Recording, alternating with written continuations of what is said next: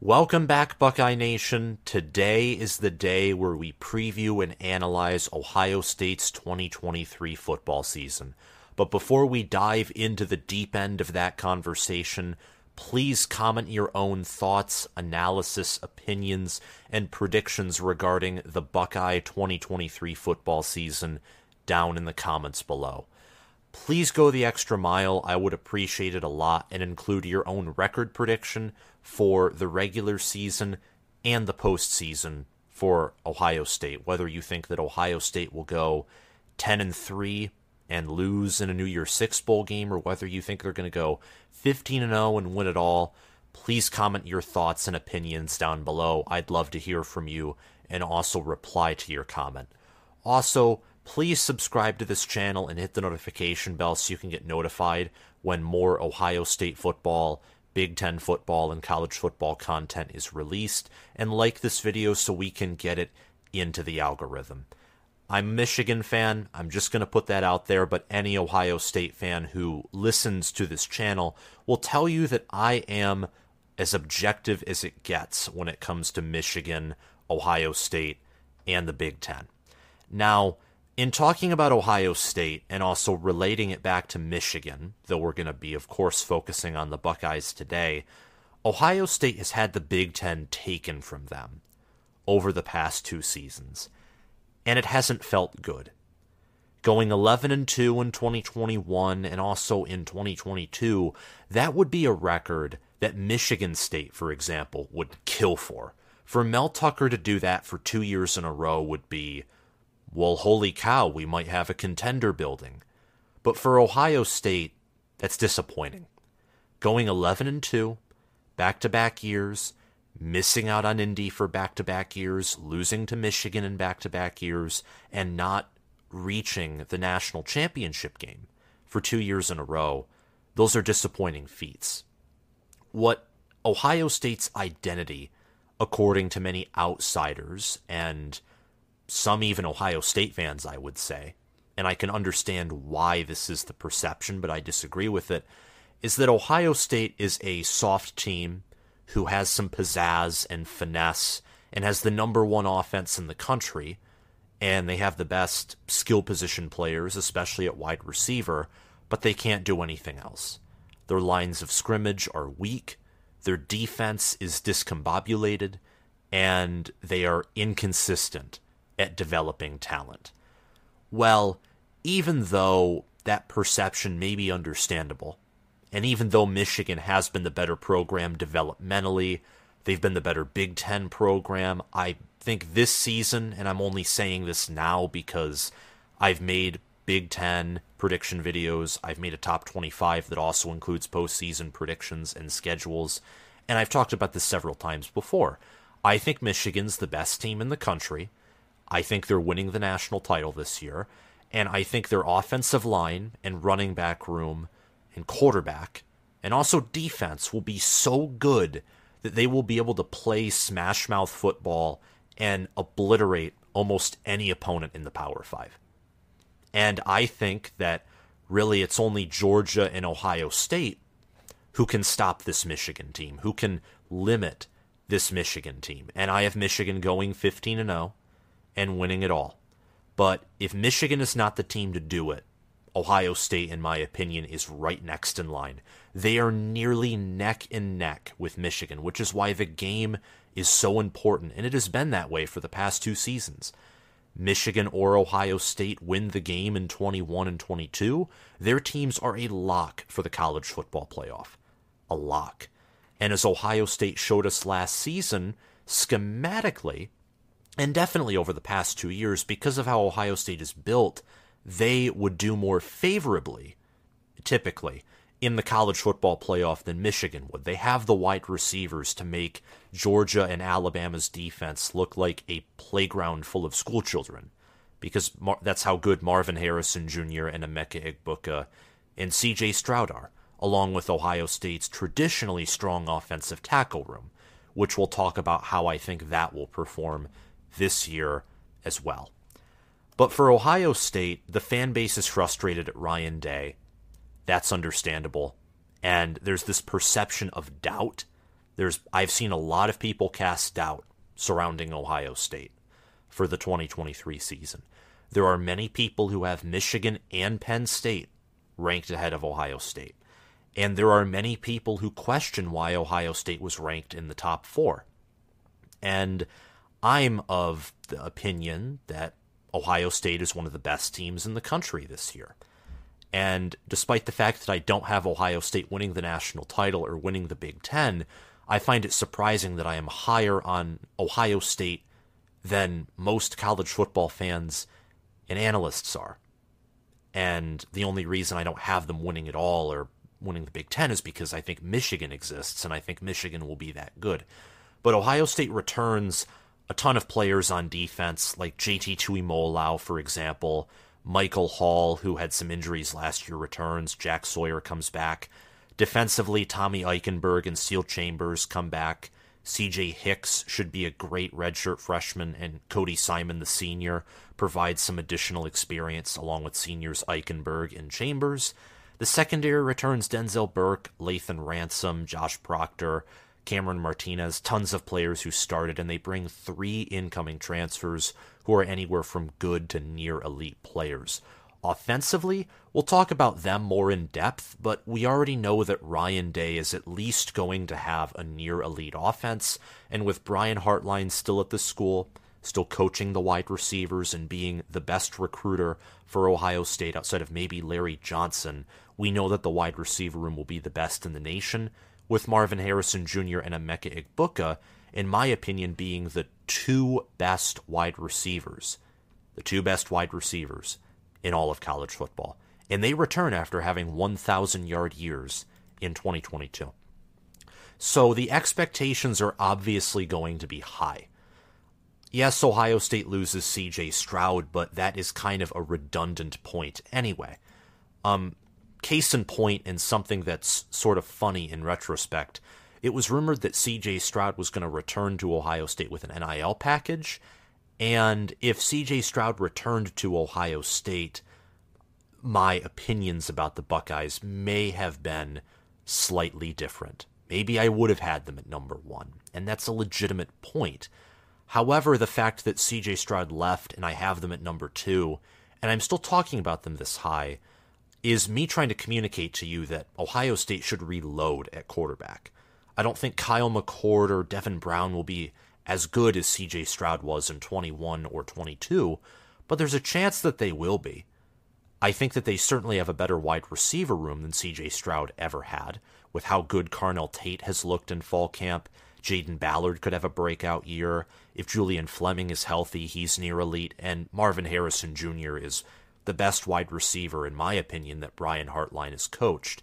And Emeka Egbuka was a five star out of high school, and he's elite as well.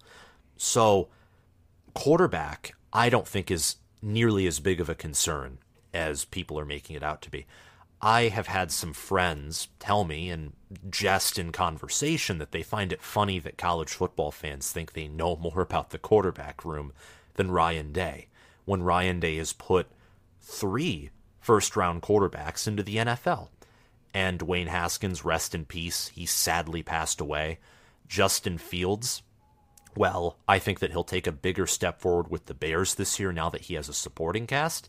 And CJ Stroud, it's still the NFL preseason, but Ryan Day, I mean, built him into college football's best quarterback in 2021 and in 2022, in my mind. And of course, it's debatable as to whether Bryce Young or him were better, but those were definitely the, the top two quarterbacks in my mind in 21. Caleb Williams, could have maybe competed with them in 22, but I do think that last year a lot of Caleb Williams was to a certain degree a product of Lincoln Riley's offense. But you could you could argue the same thing with CJ Stroud and then Bryce Young was just put in an impossible position with how bad that Alabama team was by Nick Saban standards, of course. And speaking of standards for Ohio State, quarterback departing doesn't matter. Josh Fryar starting after Paris Johnson Jr. left doesn't matter. Um, defensively, for example, it doesn't matter that Zach Harrison left, or Jerron Cage left, or that Cameron Brown left, or that Noah Ruggles left. It doesn't matter that anyone leaves. This is Ohio State. Ohio State has been the most consistent program since the end of the Second World War. They have a rich history. They, from a recruiting standpoint, are up there with Alabama and Georgia. And that's saying something because no one else is. Those are the guaranteed top three programs in both being elite in recruiting and developing. Michigan is elite at developing, they're not elite at recruiting. Texas, elite at recruiting. I don't necessarily know if they're elite at developing, but I'm going to say no. They're probably good to great for now. USC, they're near elite at recruiting under Lincoln Riley, but Lincoln Riley has never had a top three recruiting class, and his development has been questionable. For example, Alabama, Ohio State, and Georgia have the best players. They have some of the best staffs in the land as well and they have some of the richest histories in college football, especially Alabama and Ohio State. And Georgia recently, they've been the best team in the land for the past two seasons. So expectations come with those programs. And going 22 and 4 in the past two seasons at most programs would be impressive. That would be phenomenal. But at Ohio State, that's like achieving just above, just above the bare minimum, if not the bare minimum. And Ohio State fans and the athletic department does not put up with the bare minimum for a long time. Now, that's not me saying that Ryan Day is on the hot seat this year, because that's ridiculous. Ryan Day is not being fired unless they go, let's say, 8 and 5 or maybe a 9 and 4, but all four of the losses are blowouts, which I don't even think is this team's floor. There is no way, there's no way, none, that Ohio State is going 9 and 4 especially 8 and 5. And the worst that Ohio State has been under Ryan Day is a Rose Bowl win and a college football playoff berth that was a 1-point loss to a 15 and 0 team. And if Ohio State wins that game, well they clobber TCU too. TCU used all their energy to beat Michigan, to barely beat Michigan, who had one of their worst games of the past 2 years themselves. And then they faced Georgia, and it's not because in an average matchup, Georgia would have won by 60. No. It's because TCU was already a far inferior team to Georgia, and then they played their worst game of the year, and, and Georgia played their best game of the year. That's why 65 to 7 happened. For Ohio State, I imagine it would have been sli- it would have been similar. And the Buckeyes this year, Georgia loses so much production. Stetson Bennett's gone. Um, Kenny McIntosh gone. On defense, Nolan Smith is gone, Jalen Carter gone, Christopher Smith, Kelee Ringo. There are definitely names I'm missing. A.D. Mitchell, who's been a huge contributor in the college football playoffs, he's gone. Done. Off to Texas, where I think he's going to have a, a good season for sure. Very, very athletic, near elite wide receiver. Georgia loses so much, and then Alabama loses even more. Will Anderson, gone parts of their offensive line gone. Jahmyr Gibbs, who, along with Bryce Young, carried that offense off to the Lions. Bryce Young off to the Carolina Panthers. Um, Cameron Latu, he's gone. And then so on and so forth. And their wide receiver room and the players who return, in my opinion, were some of the mediocre, above average players by Alabama standards on the roster. They were not the elite players. Ohio State returns an elite player that you see right here on the screen, and then another in Emeka Egbuka, and another potentially elite player who I think will break out this year in JT Tuimoloau. They return Tommy Eichenberg, who was an All American caliber linebacker. They return Steele Chambers, who some Ohio State fans tell me has a higher upside than Eichenberg, which is terrifying. Denzel Burke returns, and he had a great 2021 year and Donovan Jackson and Matthew Jones come back, and that's one of the best guard duos in all of college football. And if Miyan Williams and TreVeyon Henderson are healthy, that plus the guard room is going to equal disaster for any run defense in college football. There is just so much in on paper, in theory, and from what we've seen in the past from Ryan Day, even in practice that goes in Ohio State's favor. Heck, Jim Knowles being in year two of his scheme and returning the majority of defensive production and starters bodes well given his history. And given the history of any defensive coordinator who's changing the identity and scheme on the defense, Ohio State nationally, looking at recruiting, returning production, them and Michigan are neck and neck for multiple things. I give Michigan the edge in development. I think Michigan has the best combination of experience, development, and toughness, let's say. Ohio State has the best combination of raw upside and experience. They're not as experienced as Michigan, but their raw upside, just from a recruiting standpoint, is better than Michigan's. It's actually quite better than Michigan's, but that's just from recruiting. So there are two lenses or multiple lenses to look at things in life and in football. And I have Michigan as my number one team, which means from my perspective, there are more outcomes and lenses that would have Michigan being the best combination of multiple worlds. I think Michigan has the better defense, the better special teams, the better offensive line. But Ohio State has the better wide receivers. They may not have the better individual quarterback, but they have two quarterbacks who are at a near elite level of play in my mind. If Kyle McCord, let's say, gets injured and Devin Brown comes in, Ohio State's season probably hums along. You can't say that with Michigan because they have J.J. McCarthy, and then the room jumps off big time after McCarthy. With this combination of raw upside, depth, and experience, the expectation for Ohio State is you win the Big Ten. You win the Big Ten. Otherwise, the season is a disappointment.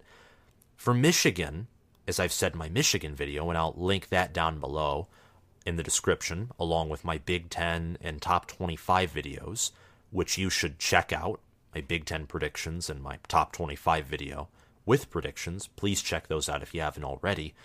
Michigan and Ohio State, the expectation is to go 14 and 1, typically. There are exceptions to this, of course. For example, if let's say Michigan goes 14 and 0, they win the Big 10, they win their semifinal game, they go undefeated, and Ohio State goes 12 and 1 and they rematch in the national title. If these teams rematch in the national title, win every other game, and one of them loses the game, and then they split for 2023, maybe Michigan wins in the regular season but loses in the national title, or Michigan loses in Ann Arbor but wins the national championship game, that would be the only outcome in which one of these teams isn't a disappointment. The only outcome. And even then, there would be there would be anger and disappointment because Ohio State they go 13 and 1 and beat Michigan in the national title. Yes, they have the last laugh, but they didn't win the Big 10 and Michigan beat them in the regular season. And for Michigan on that same scenario, well they lost in the national title to their most hated rival. That's painful. And then it would be the same if the those scenarios were flipped and maybe Michigan goes 13 and 1 and wins it all and Ohio State goes 14 and 1 but loses to Michigan in the national championship. The game is critical to the Big 10 and to who I think are the two best teams in the sport for this season. And with the experience that they have, the development and the talent, this is the year in a certain sense for both programs. Obviously, Ohio State on paper, due to recruiting, will have an easier time reloading in 2024 than Michigan will. However, both teams will lose a plethora of players who will be drafted. I expect both teams to have over 10 players taken in the 2024 NFL draft. Both teams. They'll have 10, 10 or more players taken. I think Michigan will break Georgia's record for total NFL players taken in a single draft. Ohio State, by NFL draft experts and projections, could tie or break the record for the number of selections in the first round alone. This roster is extremely talented. I think the staff is amongst the best in the nation. Kyle McCord or Devin Brown could be first round quarterbacks one day. Henderson's projected to be a first round running back. And even though that's the case, I think he'll be the backup behind Miyan Williams. Miyan Williams is a great running back when healthy. He led the team in rushing yards last year with 825, averaging 6.4 yards per carry and having 14 rushing touchdowns on 128 carries. Behind him will be TreVeyon Henderson and Dallan Hayden, who at around 550 yards each Henderson had six rushing touchdowns. Hayden had five rushing touchdowns. Chip Trayanum will also be in the running back room. He had nearly 100 rushing yards last year on 15 carries. And also Evan Pryor, who has had some pretty bad injuries over the past few seasons. He'll be hopefully healthy, and he may get in the rotation as well. Ohio State, Michigan, and Penn State, all in the Big Ten East, have the top three running back rooms in college football. I think the order goes Michigan 1, Ohio State 2, Penn State 3, but there's an argument for them to be in any specific order, especially since Michigan's Benjamin Hall had a breakout spring game, which helped Michigan's depth, and Penn State added Trey Potts from Minnesota, which helps their depth as well. Those running back rooms are pretty neck and neck, in my opinion. For Ohio State, we don't even need to talk about their wide receiver room. Marvin Harrison Jr. is an awesome athlete. He'll win the Biletnikoff Award this season. I have Marvin, Marvin Harrison Jr. getting more receiving yards than he did last year, more receiving touchdowns, and having a having a really just better style of play. Like he'll improve in all aspects. And this is with an Ohio State team that I think will run the ball more than they did last year due to their offensive line now being fully in the power gear and being stronger in the interior, and also their running back room returning all of their production. Meanwhile, the passing game, the pass protection at offensive line, and quarterback has a lack of returning experience in a plethora of areas. Tight end with Cade Stover will be solid. The defensive line, linebacker room, and defensive back rooms, I think, will all be near elite to elite. And that may shock people but I think that Ohio State's secondary, when you bring in Davison Igbinosun, Lorenzo Styles, and Ja'Had Carter, all of whom were ranked four star transfers, I believe, according to 24 7 Sports transfer rankings, with Igbinosun, I think, being a 94, Carter being a 93. I, I'm not as confident on this. I think Lorenzo Styles was ranked a 90. And these guys have experience. Carter's a senior. Igbinosun was a freshman All American, and Lorenzo Styles Jr. is a, a legacy recruit. His father played at Ohio State, and he was practicing at Notre Dame when he was there after 2022 with the defensive back. So he has some experience at that position, but also as a wide receiver. So the roster's in good shape. The staff returns most, if not all, of their coaches from last year. Larry Johnson returns, Tim Walton and Perry Eliano return, Jim Knowles comes back, Justin Frye returns on the offensive line. Um, Ryan Day, obviously the head coach, returns, and then Parker Fleming, the special teams coordinator. That's a coordinator to watch. I think that special teams for Ohio State could be a strength for the team finally this year. But if the special teams unit has a blunder once again, Jayden Fielding, Casey Magier, and Parker Lewis are competing for those kicking jobs. I think specifically Jayden Fielding and Parker Lewis are competing. Then he could be a coordinator that is let go after 2023. And on running backs, Tony Alford, he's still the running backs coach, and Brian Hartline's the OC and the wide receivers coach. I think Ohio State will go 12 and 2, 8 and 1 in the Big 10. I think they'll have the number one offense in America. My power rankings disagrees and thinks they'll have the number three offense. I agree with my PPI, though. Defensively, I think Ohio State will have a defense that is only behind Michigan's and Georgia's this season. Overall, they're the second best team in the country. They will plow through Notre Dame, Maryland, Purdue, Penn State. Wisconsin will be a challenge, I think. Luke Fickell will have some extra motivation. They have the best staff outside of Michigan on Ohio State's schedule, and it's a road game after a hard fought but dominating win over Penn State. The Buckeyes will nonetheless resume their trek of dominance against Rutgers, Michigan State, and Minnesota. Michigan, I think, has a mental advantage, a schematic advantage, and in the case of the regular season, a home field advantage, along with a roster advantage. There's so many things that point Michigan to winning against Ohio State. So I think Michigan wins this year, both in the regular season and in the national title. But there's an argument that Ohio State's raw talent and also their defense and offense becoming more physical will help them control the game and play it closer with Michigan. And a hard fought battle that's close between the Wolverines and the Buckeyes can be anyone's game. See 2016. That was anyone's game for all four quarters. I do think they get revenge over Georgia, though, blowing out the Bulldogs like they did the Tigers in 2020, winning 52 to 24 in what would be one of the more explosive playoff games of all time. Some projections for Ohio State.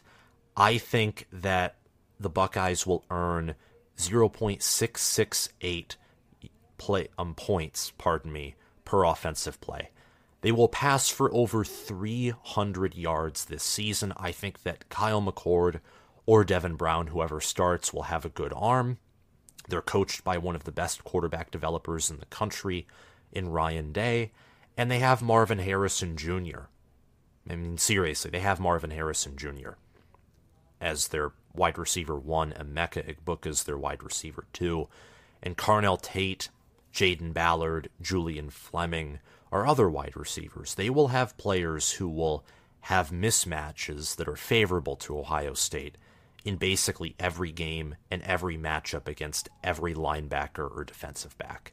So I would expect Ohio State's passing game to stay relatively the same, if not improve.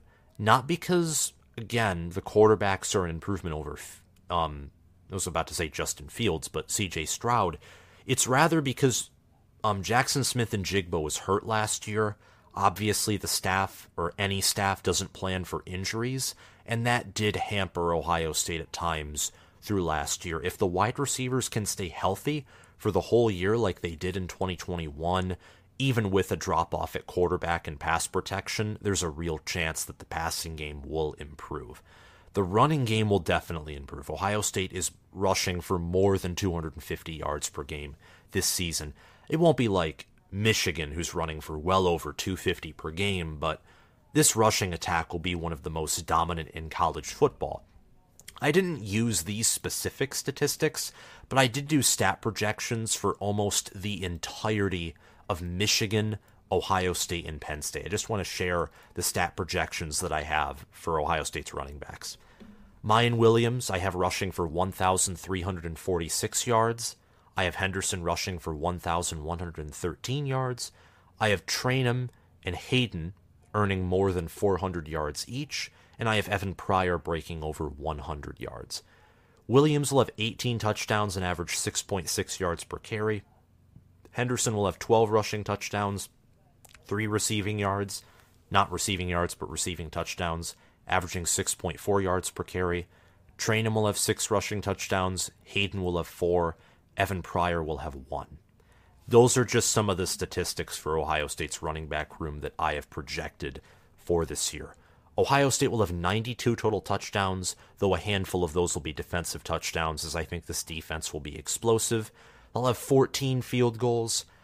I don't think the kicking game will be as accurate as Noah Ruggles' kicking game was, but I have heard that Parker Lewis, who transferred in from USC, I think at the beginning of the 2022 season, I've heard that he's had a stronger leg than Noah Ruggles. So the kicking game will look different, but it'll have its ups and its downs. It won't be perfect or maybe as great as, let's say, Jake Moody's, but it won't be as bad as, let's say, Michigan State's. And it will lean closer to Michigan's than the curse that was Ben Patton or Scott Frost's entire special teams unit in 2021. The defense will have over three sacks per game with 3.36. They'll have 14 interceptions and 55, 55 passes defended. The secondary will look much like the 2019 secondary.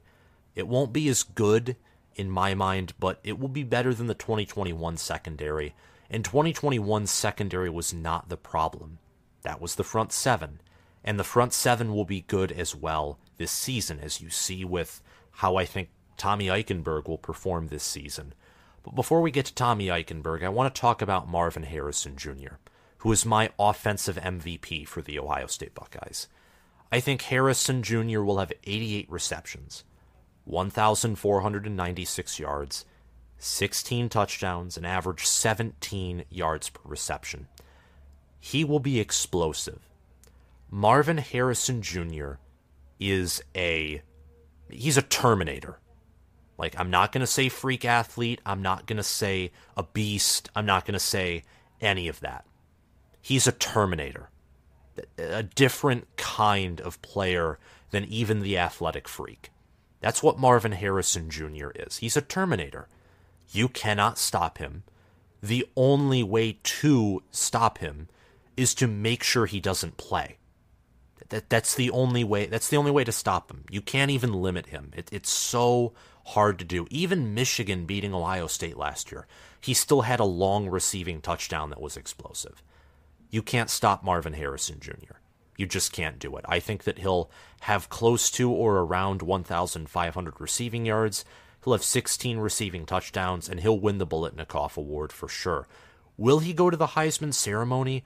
I thought that that hype was almost pumping his season full of hot air for no reason. I think that the style of game that Ohio State will need to play to alleviate some of their tackle issues will mean that they're going to pass less. So I don't think he'll reach the Heisman ceremony, but he does have the potential to, along with, let's say, Blake Corum or Donovan Edwards at Michigan, where Michigan's going to be feeding them the ball and they could get lots of yards and lots of touchdowns depending on how the regular season goes.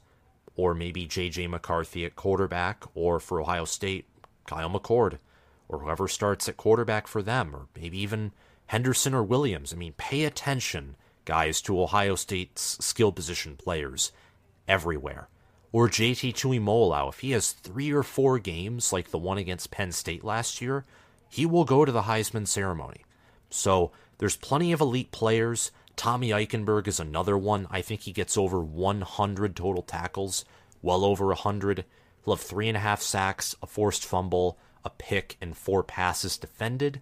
And also on defense, Davison Igbinosun. Davison Igbinosun, I've heard the staff refer to him as a corner, a safety, nose back. I've heard Ohio State fans say the same thing. So you could just list him as a defensive back. I think that he could play multiple positions on that secondary this year because A, he's just that good, and he has the body type and skill set to really play anywhere on the field, whether it's corner, nose back, safety. He is that good of a player. He'll have 58 total tackles, a forced fumble, four interceptions, and seven passes defended, and solidify himself as one of the best defensive backs in the nation. This team is loaded, and the defense is underrated. I mean, the offense, I think, is too, because the fact that people, for example, think that Drew Allar or that Hudson Card, or Cade McNamara, or Taulia Tagovailoa, or Tanner Mordecai are better than Kyle McCord or Devin Brown. I don't believe that. I think the only quarterback who is likely guaranteed to be better and this is not even a guarantee, I might have made a mistake using that word, would be J.J. McCarthy at Michigan because he has a year of starting experience. He was a top 20 quarterback last year in efficiency. He's easily top 10 when it comes to raw talent, and he should be top 10 in efficiency this year. But outside of him, you look at the Big Ten, and every other quarterback has their questions, along with Ohio State's. And from there, I would go down to development. Who has the best reputation? And Ohio State and Ryan Day have a better reputation than anyone in the conference by a mile when it comes to quarterbacks. So, do me a favor, no matter what team you're a fan of, stop questioning the quarterbacks. Just don't do it. It you, you will regret that decision. And if I'm wrong, then I will come out and say, well, geez, guys, I thought that Ryan Day was a guru, guru with every quarterback, but either he's not or McCord is just that bad. I'll say that, but I need to see that happen before I believe it. I'm going with what I know. I'm not going to make a bold prediction and say that Ohio State's quarterback isn't going to be impressive this year because I just don't think that's true. I think that Ryan Day will field one of the best teams in college football despite losing CJ Stroud. My opinion is that as as the season goes on, the game will begin to be magnified probably by the entire college football world because I think that there will be strong arguments all year that one of Michigan, Ohio State, and Georgia are the nation's number one team, and it won't be close. There will be a, a sizable drop off after those three teams, a sizable drop off. And Michigan and Ohio State having the better strength of schedule will, I think, help them. Maybe not in the college football playoff rankings, but I think it would help them from, you know, people who really watch the game and the analytics to see that the two best teams in America will be matching up in Ann Arbor in the final weekend of the regular season. And I think that Ohio State will be 11 0 entering the game. They'll crush Notre Dame. I know that Sam Hartman looked good, but that was against a terrible Navy team. When he faces Davison Igbinosun, Tommy Eichenberg, when Mike Hall just blows through the interior of Notre Dame's offensive line, and that's a good offensive line, but I just think Ohio State's D line is near elite to elite. There will be issues. And Sam Hartman is a good he's a good quarterback, but when when pressure's in his face, when he faces a great defense, and this this happened against Louisville last season. He darted up Clemson, but Clemson at the end of the day still was able to stop him from, you know, winning the game. And it happened against Clemson in 2021 when they had a much better defense in 22. When he faces a elite defense, Sam Hartman folds. It's a fact. Look look at the look at the Louisville game last year where he had turnover after turnover. Look at Clemson in 2021. Sam Hartman's a good great quarterback. He's not an elite quarterback. And with the skill set that Notre Dame has on offense, if Ohio State's defense is as good as I think it is, Notre Dame might have little to no chance in beating the Buckeyes this season. They'll be 11 0 entering the game. It will be a matchup of titans. You will hear just in your imagination, you will hear the running backs hit the opposing front sevens. You will hear the jeers or the silence or a pin drop in Michigan Stadium as Marvin Harrison Jr. torches Michigan's secondary. And you will hear jeers when Donovan Edwards breaks off for another 70 yard run, etc. I think Ohio State will lose to Michigan twice, but the reverse could be easily just as true and a split is very possible as well. I'm just believing in a bold prediction of mine that whoever wins in Ann Arbor will have the mental advantage and the confidence to win in the rematch as well. Ohio State, though, will win the Sugar Bowl. They'll avenge Georgia and go 12 and 2, clearly making an improvement compared to 2021 and 2022. The strengths of this team are an elite running back room, the best wide receiver room in the land, and a defensive line and linebacker room, really a front six, due to the 4 2 5 scheme, really a front six that is just all Big Ten. Parts of it will be all American caliber. Ryan Day said about a week ago that he was going to handle the majority of offensive play calling duties, which came somewhat as a shock to me, but he did say that Brian Hartline will have input, and it sounds like Hartline, as he gains experience will take on more responsibility. And, and, and, I think that's wise, very wise, because play calling is a new thing for Brian Hartline. He's never called plays before, and Day is a genius at play calling. The games where he failed as a play caller were the Michigan games. That's basically it. Every other game, maybe the Penn State game, maybe in 2022, but then slowly but surely by the end of the game, his play calling turned up, the team tuned up, and it was over. Also, JT Tuimoloau existed, but that's another point. He's a great play caller. He's one of the best play callers in the nation. Now, none of the elite coaches have been play callers, and that was a point made in a Buckeye forum. And I think Day realizes that. I just think he's transitioning away slowly. He's doing a slow, methodical. Day, Ryan Day's a methodical coach. He's methodically changing away from what he knows, and he's evolving. Also, the game has not passed him by. This isn't Jimbo Fisher and Bobby Petrino who have who've let the game pass them by and they're arguing over which and well which inept offense do I run? No, I want to run my inept offense. Well, I want to run my inept offense. That that's not what's happening here. Ryan Day will do a good job. He'll teach Brian Hartline well, and if Brian Hartline isn't good at calling plays, well, he goes back to being the wide receivers coach. He'd probably be happy with that as long as you give him a raise or don't lower his salary and then you hire a better offensive play caller. This is Ohio State we're talking about. I think offensive tackle depth and play will be a weakness. Defensive end has a really high upside, but outside of JT Tuimoloau, I don't see an elite player. Sawyer could be that, but I just don't see that happening this season. I think that him being in the jack position last year hurt his development, which is sad. And I also think that I just don't think he's as good as Tuimoloau is. And then having Kenyatta Jackson and Caden Curry behind Jack Sawyer tells me that this room is full of good defensive ends, great defensive ends, but there's only one elite defensive end. So maybe it's not a, a weakness on a national stage. It definitely isn't. But for Ohio State, defensive end depth definitely could be a weak link in the chain. But maybe I'm wrong about Sawyer. And I think despite being eligible to declare for the draft, I think he'll return in 2024 to boost up his stock and be defensive end number one for the Buckeyes. Also, the defensive scheme and the nature of Jim Knowles' defense is a weakness. It just is. Now, I have it as the number three defense in America.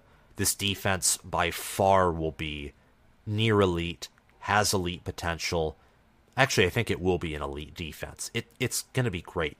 But schematically, especially against teams that lean on play action, like Michigan, for example, or a team that has a great offensive line, good run game, they love to pound the rock, but they have explosive receivers who are fast, like Georgia, the I want to zero blitz you type of attitude can really bite you in the butt. It's a really boomer bust defense. And I think, I don't know, that could be a strength if used properly. But seeing how it was used last year in Ohio State's biggest moments, and how against Penn State, Michigan, and Georgia, Ohio State's three best opponents, it came across overall as a hindrance. Again, JT Tuimoloau, not the whole defense, is what beat Penn State in 2022. I think that this defense could be a weakness. The ceiling is 15 and 0, being the best team in the nation, and along with Georgia, Michigan, the ceiling for those teams, those three this year, is being college football's best team of all time. That's the ceiling for those three teams. The floor is relatively similar. The differences out of those three teams Ohio State has the toughest schedule, Georgia has the easiest. Michigan's is in the middle, but I would lean toward Michigan's schedule definitely not being neck and neck with Ohio State's, but I don't know if it'd be closer to Georgia's either. I think their schedule's underrated. So for that, I would say the basement for Ohio State would be going 10 and 3 and having a really disappointing year, but I think realistically the floor is just another 11 and 2 season. Thank you guys so much for watching this video about the Ohio State Buckeyes. I want to give a shout out to my Patreons. I have four of them, and I created a Patreon channel recently, so I encourage you to join or at least check it out through the link in the description. You will get weekly picks on point spreads, who's going to win the game for week one, week two, etc., and also some extra content. There will be a post either today or tomorrow, not talking about point spreads or game picks, but just expressing my thoughts on college football. Thanks to Spencer Bringhurst, who's an all American patron, and also Will Loftus, Gabriel Calendar, and Roaming Gnome, who are all conference patrons. Remember to subscribe, like this video, and comment your thoughts down below. And also, have a great college football season, and tune in with me every once in a while. Check in, and I'll try and reply to your comment. Have a great day, guys.